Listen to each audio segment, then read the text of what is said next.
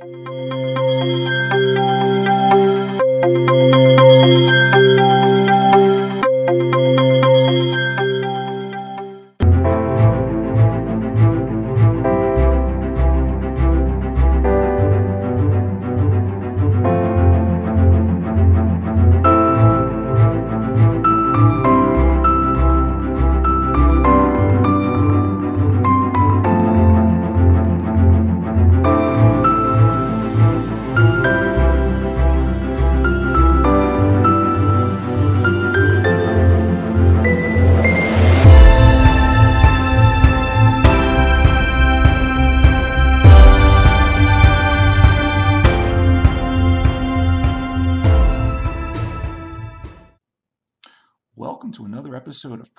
Potential, and Discussions with fascinating people designing a better tomorrow for all of us. I'm your host, Ira Pastor. Welcome, everybody, again to another episode of our show, bringing you another fascinating guest who is helping to create a better tomorrow on many different fronts. Uh, we have the honor of today being joined uh, by Ambassador Dr. Roman Macaya Hayes, uh, who is a Costa Rican scientist, entrepreneur, diplomat, and public servant.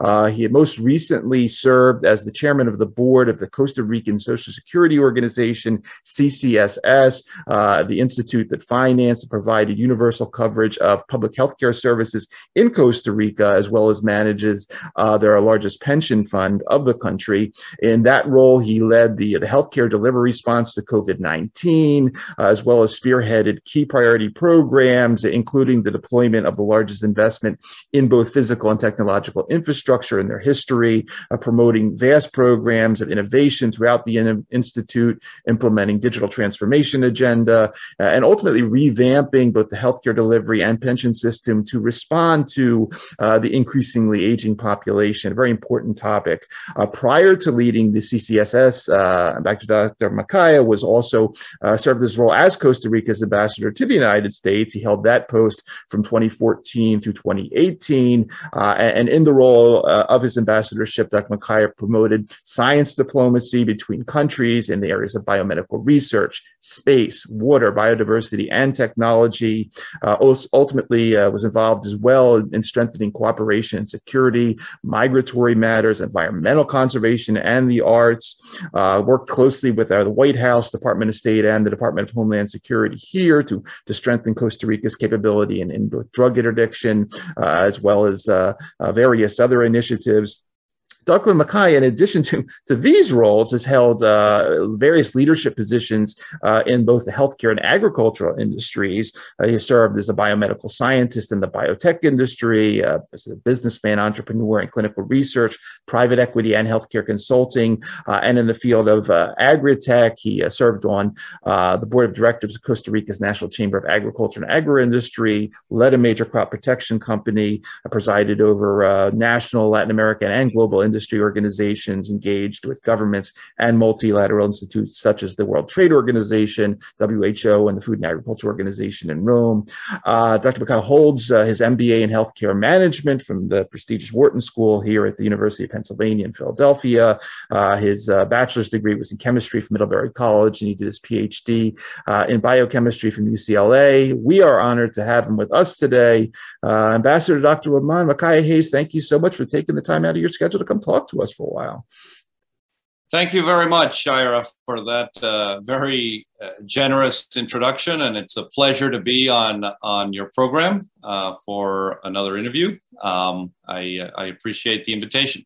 It, it's really great to have you. You have an amazing and lengthy background, uh, and, and I would love to start off as we typically do by by handing you the floor for a little bit, just so we can learn a, a little bit more about you and your background. If you could take us to sort of into the early days from everything from where you grew up, uh, when you developed some of these interests, uh, not just sort of early interest in science, but in, in getting into areas like I was looking at your papers, uh, researching oligonucleotide thrombin inhibitors, uh, what got interested in crop protection. And, and, you talk a little bit about your days here in, in Philadelphia at the Wharton School. That'd be kind of cool too.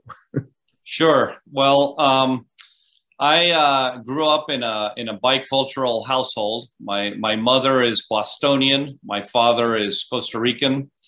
Uh, I grew up in Costa Rica. Um, went to school through high school in Costa Rica, and um, and I knew very on as a as a child that I liked the sciences. You know, I was I was, I was a little bit of a nerd and uh, really loved science fiction and and you know anything to do with science.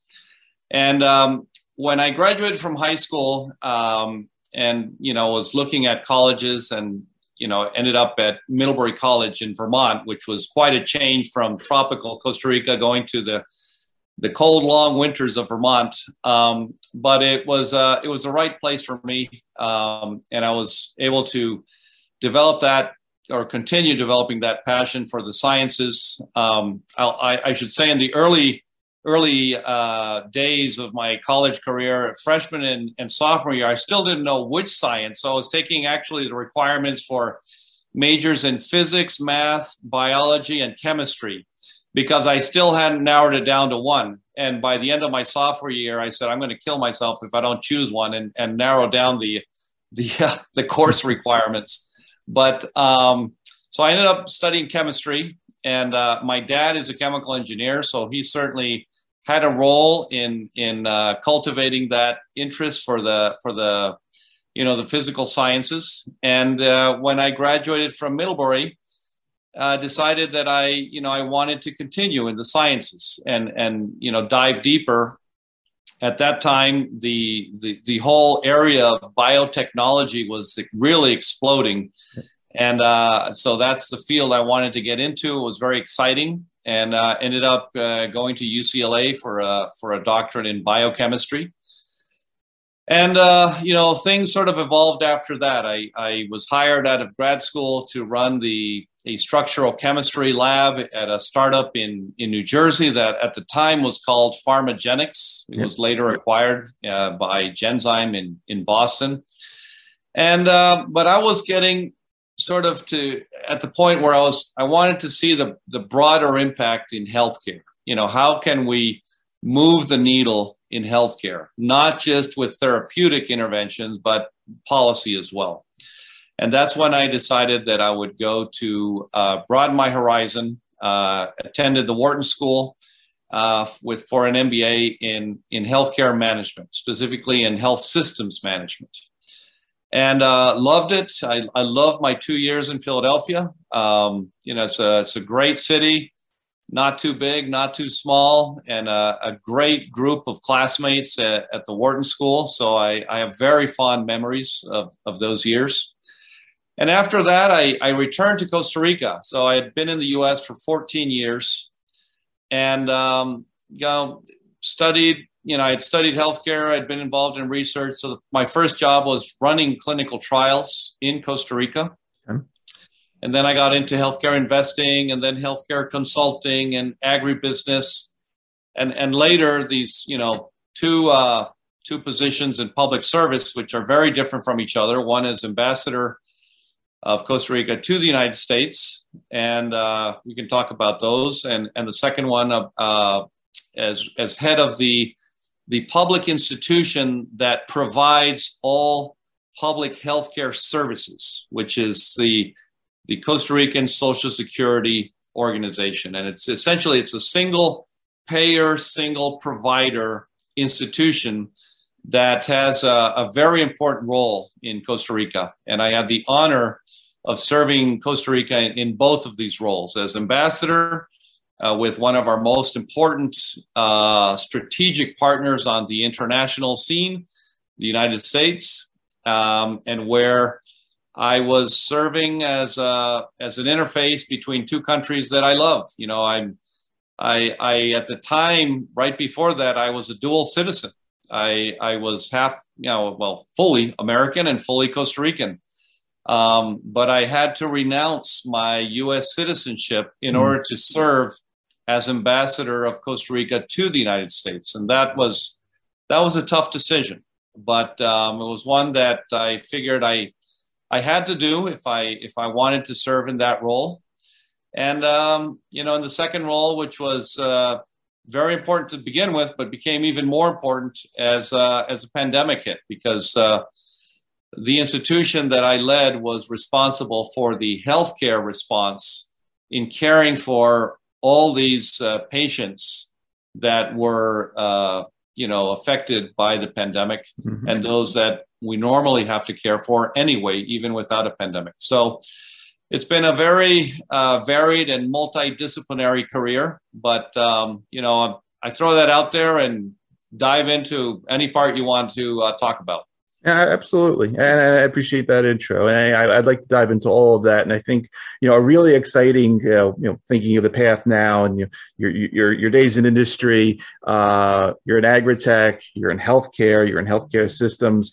Um, you, you enter your ambassadorship, um, and I, I, came across this this really interesting material from I think it was a 2017 American Association of the Advancement of Science, and there was a plenary session that you were attending on uh, science diplomacy, uh, science, technology, and innovation for the Sustainable Development Goals, and it basically talked about you know you uh, you you were talking about uh, how in the embassy uh, at the time, it was 2017 uh, there's strong emphasis, very important, science diplomacy. We need to discuss science and technology related things every day. That can be related to fishing, it can be related to Zika virus at the time, natural disasters, whatever may be on the table. Uh, we need to discuss at least once a day. Uh, and we need to engage the scientific community, both locally, globally, uh, you set up scientific open houses while you're the ambassador. You signed uh, memorandums of understanding with, with universities like University of Pennsylvania Medical School. Talk a little bit about what science diplomacy is all about and why it was so important in your ambassadorship. Well, um, when I first arrived in in uh, in Washington as ambassador, my first question is, you know, here I am, an ambassador with a scientific background what can I do to uh, use those that that background to further diplomacy? And that was science diplomacy, basically combining diplomacy and science to promote scientific collaboration and technical collaboration in a number of areas. And it turned out to be a very productive uh, sort of lane of work in our in our embassy. And um, we ended up positioning the embassy in a very strategic role within the, the community of embassies in Washington um, as an embassy that had really prioritized science diplomacy.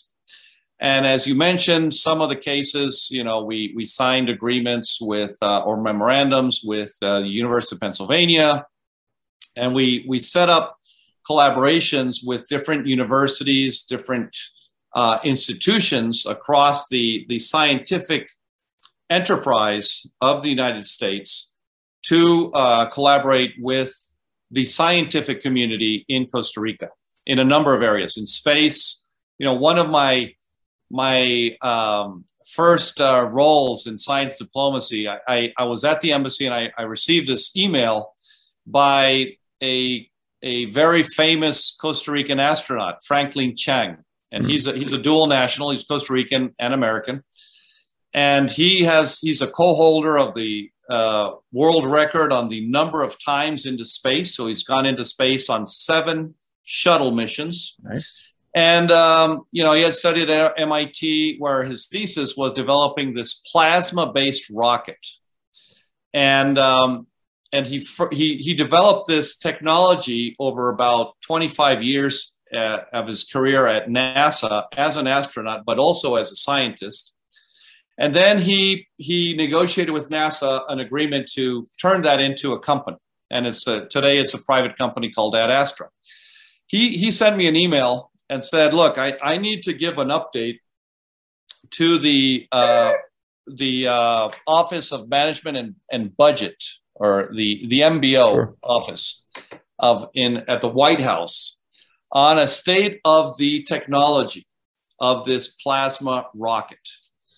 And uh, he hasn't had an answer from the White House. And, you know, is there any way that I might be able to help? So I sent an email uh, to the White House and got an answer right away the same day. A couple hours later, you will will receive him on such and such a date. So I answered him back, you know, they will receive you at the White House on such and such a day. And uh, he said, wow, yeah, that was quick. And uh, so So he came up and, and we all went to the White House uh, to give this state of the art or state of the technology update on this rocket.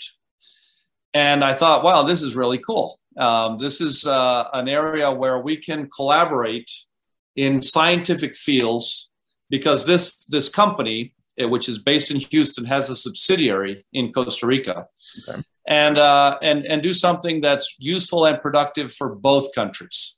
So that was sort of my first, my kickoff of uh, in science diplomacy at the embassy, and we did many things in the biomedical science area. Um, one was with George Mason.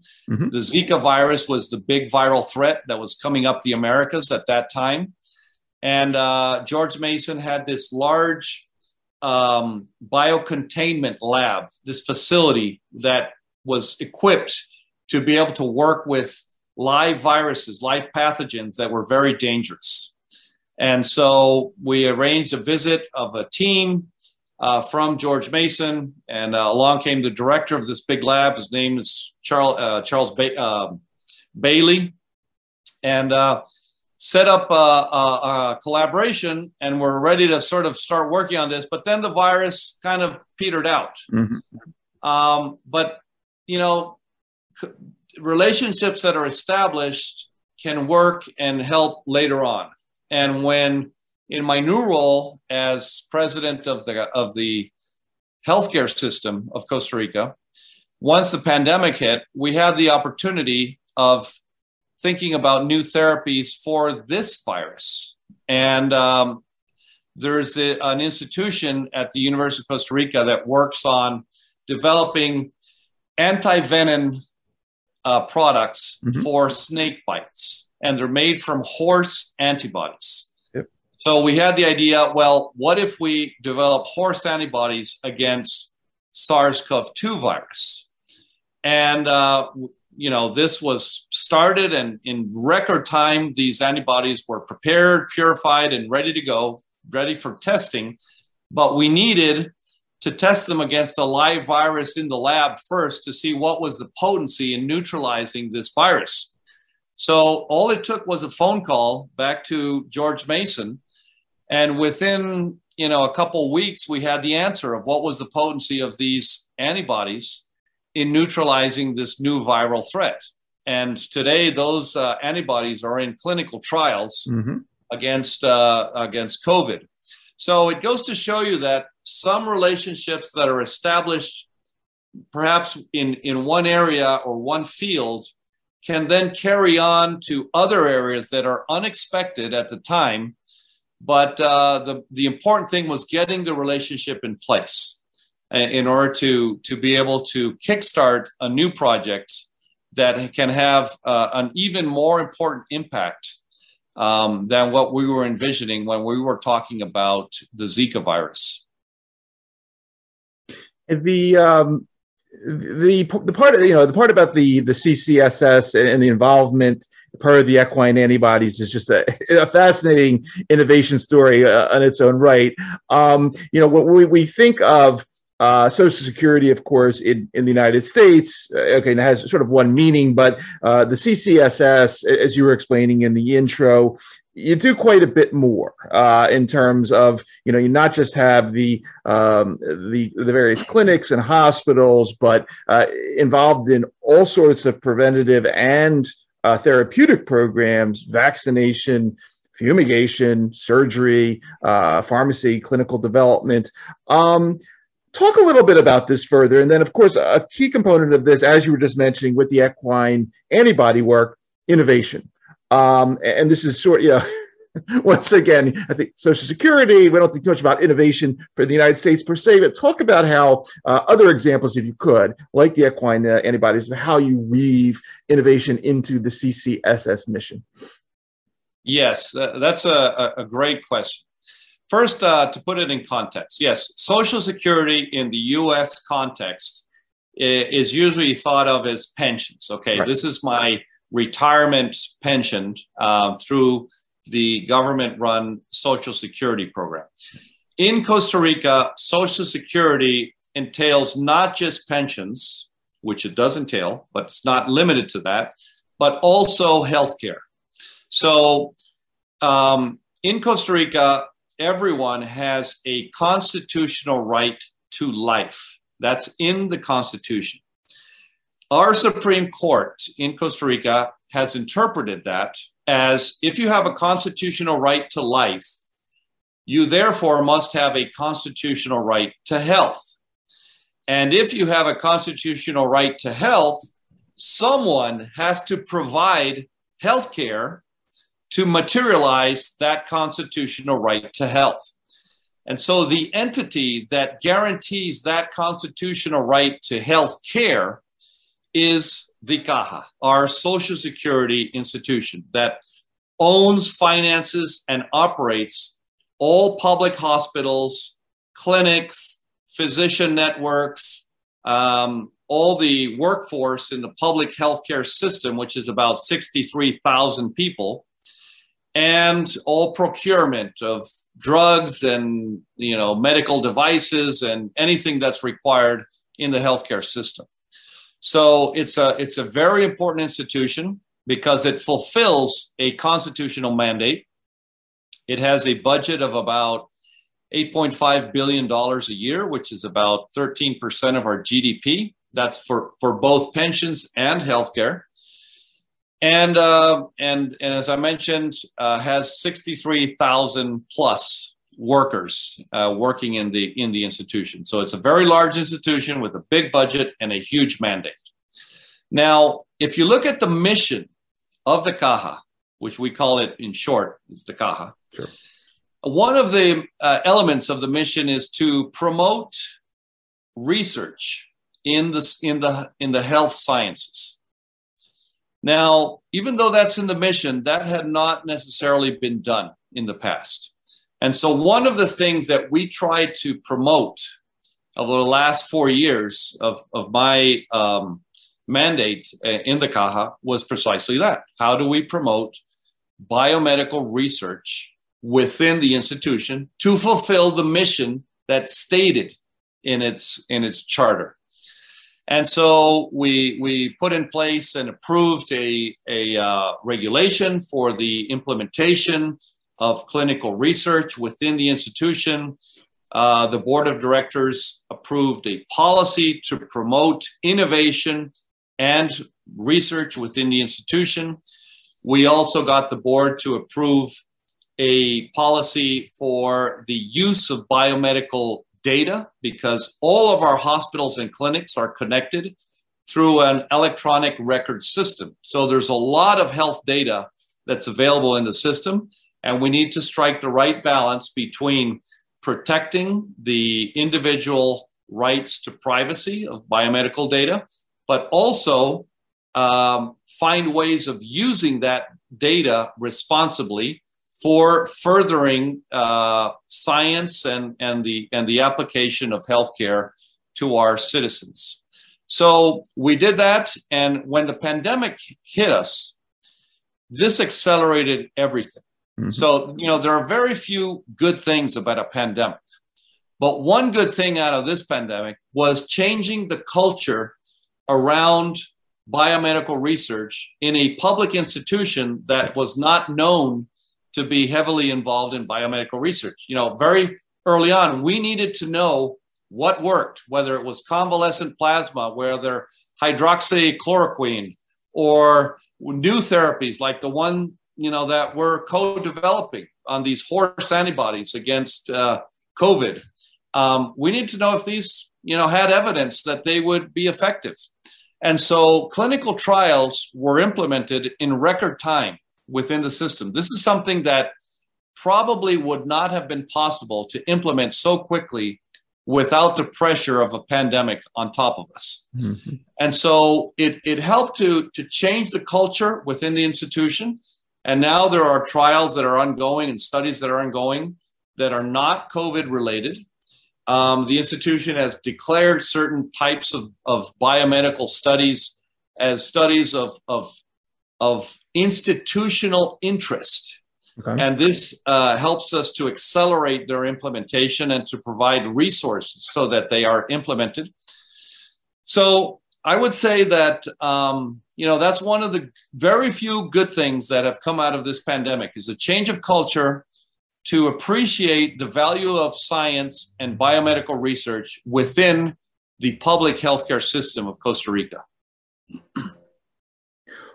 One of the uh, areas that I know was very important to you in your leadership of CCSS was uh, the area of population aging. And you know, I um, I had the honor of for a couple of years of, of, being on this World Economic Forum Human Enhancement Council with uh, Ambassador uh, Llorca.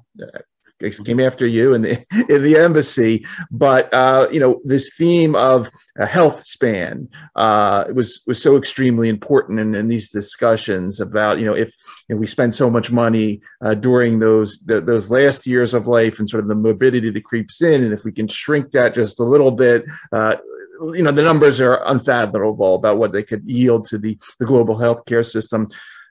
Costa Rica, I, mean, I, I, look at the UN list, you know, it's up there in terms of life expectancy, you know, well above the United States. Uh, we know you for the blue zones and, and, and, all that. Talk about this theme, if you would, a little bit more of, of your own interest in population aging, but also as Costa Rica's development of this, uh, I'll call it sort of technological hotspot for things that are happening in the uh, health span improvement world. Yes, no, that's a it's a fascinating topic. Um, as you mentioned, Costa Rica has a blue zone. There's only five identified blue zones in the world: one in Greece, one in Japan, one in Italy, one in California, and one in Costa Rica. These are zones where a large or a disproportionate um, percentage of the population lives exceptionally long lives you know often surpassing the century mark yeah. And and and many of them live relatively healthily well into their late years yeah. and and that's very unusual so so why is this happening well you know, in Costa Rica, you, you, mentioned that our life expectancy is is up there with the developed world. You know, Costa Rica is a middle income country, but we have first world, you know, developed OECD standard life expectancy indices. Um, so that's unusual to begin with.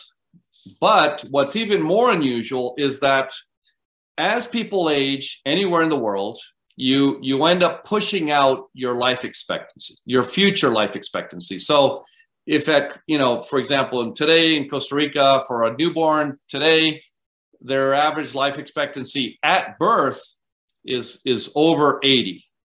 Now, that doesn't mean that when you're 79, your average life future life expectancy is a little over one year. No, because you keep pushing it out because you end up in new averages as you as you age. Yep.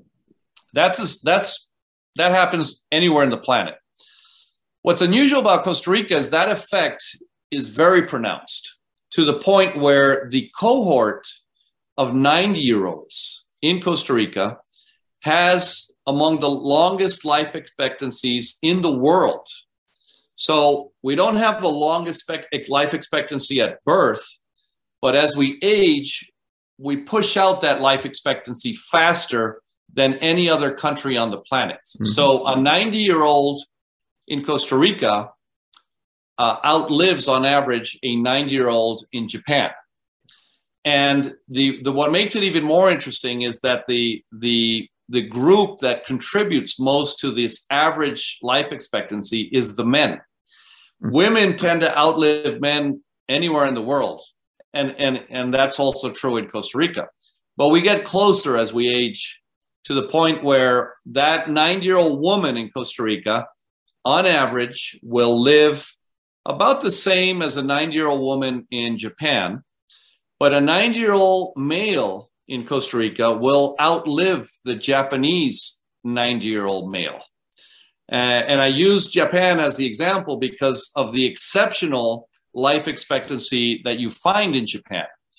And no one knows why this is the case. You know, what is special about Costa Rica that pushes out our life expectancy faster as we age than in other countries of the world. So um, early on in my in my uh, last job as, as executive president of, of the Caja, I was asked by the uh, National Academy of Medicine, uh, that's led by Dr. Victor Dzau, yep. to be on the oversight committee of a of a uh, group that was being put together to study healthy longevity or mm-hmm. you know that lifespan. How can we promote policies that will keep us healthier later in life? Because if we can compress the aging effect uh, morbidity uh, into you know fewer and fewer years in our late lives, um, that will help a lot to first of all live better lives, but also in, in the sustainability of our system. Our social security system, as I mentioned, that deals with pensions and healthcare, is impacted very strongly by aging because as people age, of course, there's going to be more people that require a pension. But on the healthcare side, they're going to be utilizing our healthcare system much more intensely or intensively than they do when they're younger. And I'll give you an example. Looking at our data within our healthcare system, the, the cohort of people that are 65 or older uses on a per capita basis 13 and a half times more hospital days than the cohort between 20 and 40 years of age. So our population doesn't have to grow much in order to um, to impact our healthcare system. All it has to do is is age. So the people that are walking around on the street today that have already been born they're guaranteed to age and they are guaranteed to provide that huge demand of healthcare services in the coming decades to the point where our healthcare system and our, our, our institution is now uh, a little over 80 years of, of age. So it was created in 1941. And it was very relevant for the development of Costa Rica over those 80 years. Mm-hmm.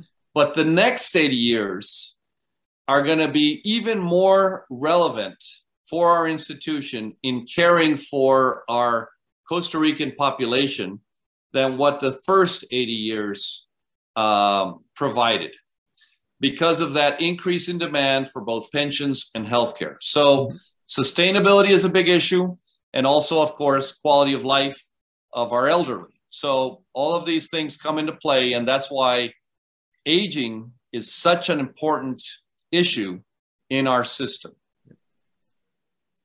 You, you mentioned sustainability, and, and it gets me now thinking to this this this broader picture now because uh, biomedical sciences, you know, that it's going to play an important part in, in what you were just discussing. Uh, but as you say, there's there's a lot more around the person. Uh, Costa Rica, you know, you have you know you have the the green uh, economy you, know, you have a tremendous amount of terrestrial biodiversity not just your agribusiness but uh, in nature you have the blue economy, you know, ocean, two major oceans on both sides. Uh, had the honor once again of, of having Minister uh, Vega Castillo uh, on the show last year, Costa Rica's Minister of uh, Science, Technology, and Telecommunications, introducing us to this concept of the national bioeconomy. Uh, talk a little bit, if you would, about your own visions coming from the perspective. You know, she was expert in micro robotics. Here I have a, a bioscientist in front of me. Talk a little bit about your thoughts on the national Costa Rican bioeconomy plans, if you would. Yes, well, um, Costa Rica's economy has has become much more diverse in the portfolio of, of products and services that are exported out of Costa Rica. So, if you go back 40 years, Costa Rica exported primarily four agricultural commodities, essentially bananas, coffee, cocoa, and uh, and maybe beef, um, and that was it. Today, Costa Rica exports thousands of different products and, and very high value services to the point where, in terms of pro- physical products, Costa Rica's number one export today is medical devices, anything from heart valves to you know all kinds of devices that are implanted or used on, on in human health.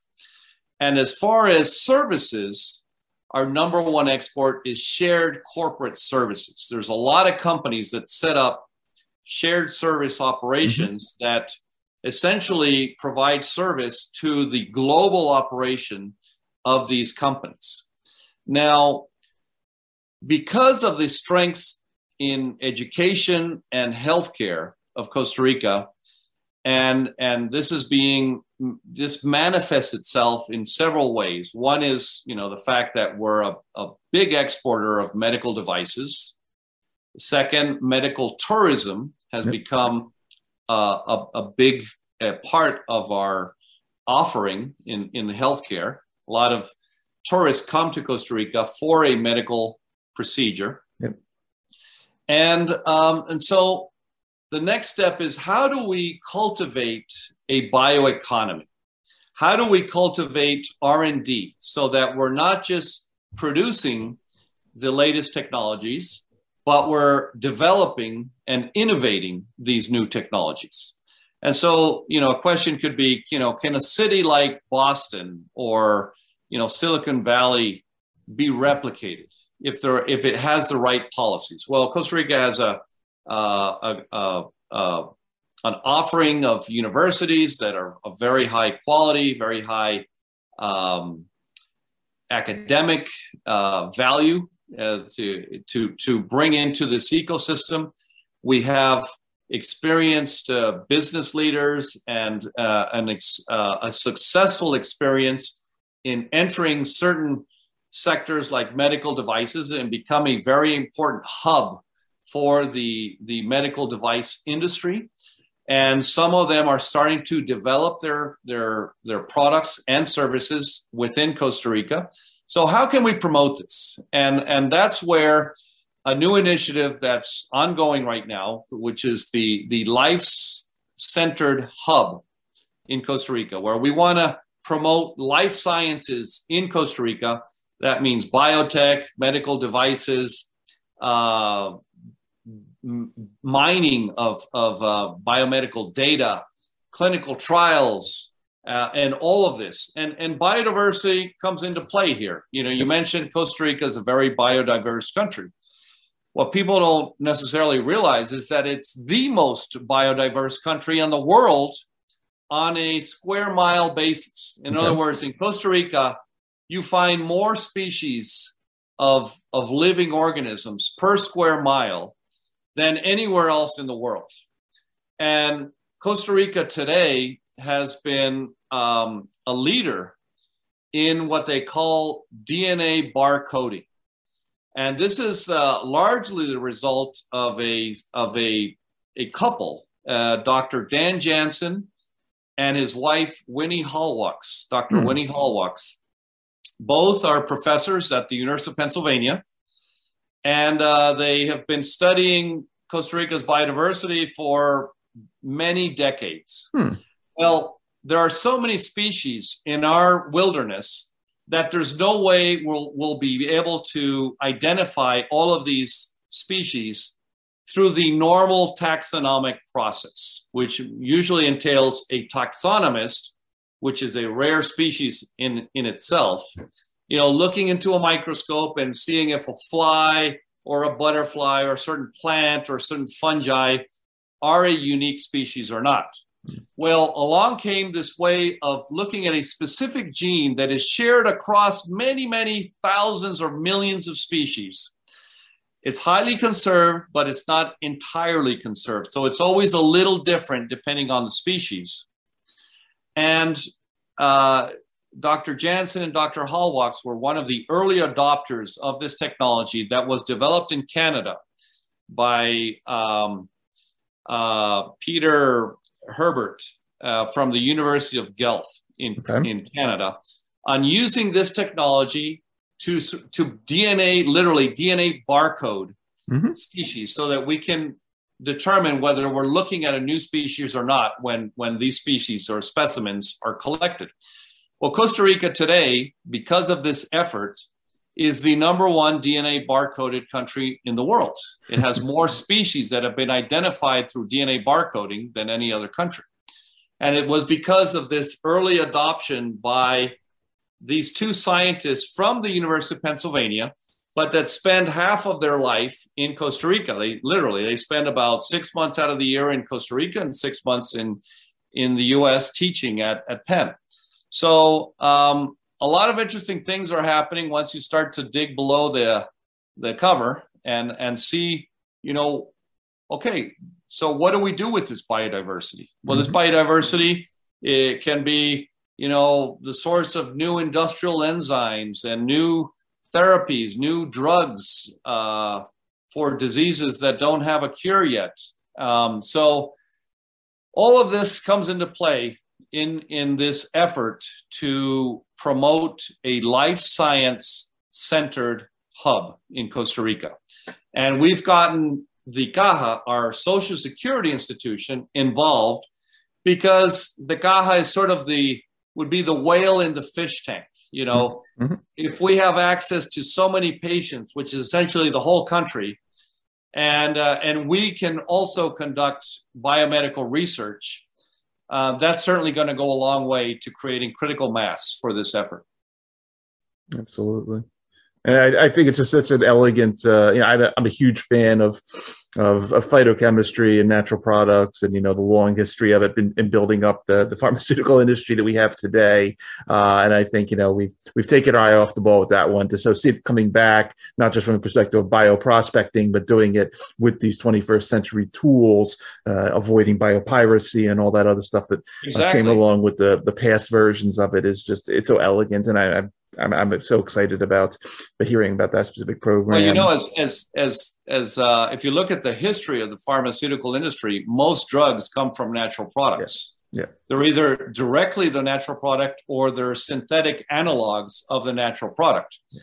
And uh, yes, Costa Rica is a signatory of the Rio Convention, so yeah. you know we we aim to avoid biopiracy and uh, and you know to have uh, benefits of products that are developed sustainably from our biodiversity come back to the country so mm-hmm. that there is a sort of a full circle of, of benefits. And so there, there is a potential of, of doing a lot with this, but we've got to get the, you know, the right players in place with the right uh, philosophy. And, uh, and I think it's, you know, we've done it in the past with uh, InBio. InBio is the National sure. Biodiversity Institute that yeah. signed deals with you know, the first one was was with Merck, the, yep. the pharmaceutical company, and then after that signed many agreements with uh, pharmaceutical companies that that entered into these benefit sharing agreements where if a drug was developed that part of the royalties of that would go back to Costa Rica and to to be used to conserve that biodiversity that was the source of the drug to begin with. Mm-hmm. And so that, you know, was full circle conservation connected with healthcare and then returning to conservation through through royalties.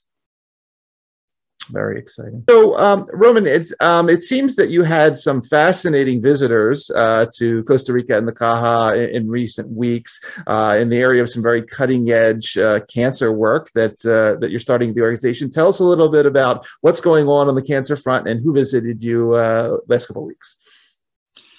Yeah, well, that's a it's an interesting story, and it's something that dates back to uh, 2014. I was I had just arrived in Washington and we had some bad news in my in my on my wife's side of the family her her mother my mother-in-law was diagnosed with cancer mm. and um, and they they didn't give her you know a, a, good prognosis so the whole family was in turmoil. We were very sensitive to what was happening in the field of cancer what new therapies are available.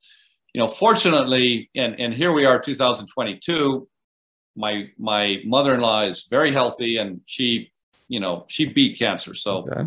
put that aside. But i we were very uh, in tune for what was happening. And at the time this 2014 there was a, a interview that i saw on tv my wife shouted to me to come watch this interview and uh, it was an interview with dr carl june where he was describing this new type of therapy called CAR T cell therapy mm-hmm. that had essentially rescued this young woman, a young girl. She was seven at the time. Her name was is Emily Whitehead. and uh, she was uh, fighting leukemia and was at the point where there wasn't much left that the current state of medicine had to offer. And uh, he had developed this new construct of this CAR T cell therapy that would be produced at a lab in, in, in Pennsylvania, at the University of Pennsylvania, and would be treated. This, this young girl would be treated at the Children's Hospital of Philadelphia, and the treating physician was Dr. Stephan Grupp. Mm. And it was a tremendous success. You know, this girl is now 17 and cancer free 10 years later.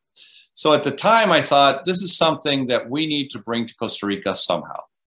And so we started visiting uh, the University of Pennsylvania um, and talking with, uh, with uh, Carl June himself and his lab and his group. Also, Dr. Bruce Levine, who produces these cells at, at Penn. Dr. Glen Gaulton, who was leading Penn's uh, outreach globally uh, uh, around the planet. And um, long story short, um, as my term as ambassador was coming to an end, we still weren't, we didn't have all the pieces in place for an agreement between Penn, CHOP, the Children's Hospital of Philadelphia, and the healthcare system of Costa Rica. But to my surprise, I was asked to run the healthcare system of Costa Rica in the public side mm-hmm. um, by the next president. And so we picked up where we had left off uh, on the diplomatic front, and now from with a more focused healthcare perspective, continued these discussions. And it was um, this event that you mentioned that took place a couple weeks ago. We had a visit, a very important visitor to Costa Rica, the First Lady Jill Biden, Dr. Jill Biden. She is leading the Cancer Moonshot, uh, really that that has been relaunched by her husband, President uh, Joe Biden. And uh, she was in country, and one of the events that she attended was a kickoff event to launch this research collaboration between the Costa Rican Social Security system, which includes our public healthcare system, yep. the University of Pennsylvania, mm-hmm. and the Children's Hospital of Philadelphia. So we'll be doing research in CAR T cell therapies, and this will provide access to patients uh, that have cancer that could benefit from these types of therapies. So it's a very, it was a very um, positive uh, visit by the First Lady and the ambassador of the United States to Costa Rica, Dr. Cynthia Telles uh, was also involved in, mm-hmm. in, in promoting this. And, uh, and so it was a, a real good story where Costa Rica, a middle income country, will be one of those few countries where patients will have access to developments that are coming out of the lab, from lab to, to bedside, um, to, to treat cancers with CAR T cell therapy. Really, very exciting and, an additional layer of exciting in the sense that uh, again Philadelphia connecting with Costa Rica and then this in, the, in this really cutting edge uh, set of programs. Really really exciting work what um, you know Roman I, I, introduced you at the beginning uh, I listed scientist entrepreneur diplomat public servant. What's next? Um, any, any scoops you can give us while we have you? Uh, what's what's uh, hot on the, for the rest of 2022? Looking at 2023, anything else that you can mention that I haven't talked about? But please, uh, glad to give you the floor. Well, I you know right now I, I would call uh, what I'm doing a sort of a sabbatical. Uh, okay. It, you know, my last job was very intense. You know, being responsible for um, caring for the, the population in the middle of a pandemic is is a very high intensity responsibility. And uh, you know i'm glad that the intensity of the pandemic even though it's not over is much lower than it used to be. Um, but um, my my um, uh, thought is to remain in you know in some way connected to healthcare but but in innovation with mm-hmm. with healthcare and the and the life sciences in general. So I, I, want to keep a footprint in in the life sciences, in in healthcare, and in innovation. what that ends up being, whether it's you know biomedical research or um, you know trying to uh, improve uh, diagnostics or or outcomes for patients through um, you know the better use of of healthcare information and so forth. I, I'm not sure. It's it's a work in progress. It's something that I will be um, fine tuning over the coming months. Um, I don't um, discard possibly teaching. Um, so we'll see. Um, but at the at the moment, I'm, I'm enjoying having a, a few tons of bricks uh, taken off my shoulders in terms of responsibility and getting a chance to really think hard about uh, what I want to do next. But I, I appreciate the question. Yeah, the, the short answer is it's a work in progress. Well, we'll we'll be you know looking forward to to seeing what's next. Uh, you know, it's been as I said an, an amazing journey, uh, and I just you know I'm going to wish you the best with everything, whatever you decide to do. Uh, you know, as we uh, enter the new year coming up. Um, it's going to be exciting. Uh, and you have such a, a potent engine, uh, let's say, there in Costa Rica for making so many things happen. So, really exciting. Um, for, for everybody that uh, is going to be uh, listening to this particular episode of our show uh, across the various podcast networks or watching on the YouTube channel. Again, you've been listening to scientist, entrepreneur, diplomat, public servant extraordinaire, Ambassador Dr. Roman Macaya Hayes, doing really amazing things uh, with technology, with innovation, uh, with sustainability. Um, Roman, I, I, I want to thank you for taking the time out of your schedule to come talk to us uh, for a little while today. Obviously, thank you for everything that you've been doing the last few decades. Uh, and as we like to say on this show, uh, thanks for helping to create a better tomorrow for so many people via what you do. It's a really wonderful story and, and best of luck with what you get to do and what you get into. Well, thank you very much, Shira. It's, it's been a real pleasure to have this uh, conversation and um, to be able to to talk about um, a lot of different topics that uh, uh, where I, I can sense that yeah, you you have a, a, strong interest in as well, and so we we have shared passion for certain areas. Absolutely. And uh, you know, I, I uh, congratulate you for for uh, you know bringing uh, guests to your program and to talk about areas that uh, hopefully will be of interest to a lot of your uh, your audience. They no doubt will. All righty, be well, Roman. Good seeing you. Thank you very much, and hello to to anyone who's who's watching this program.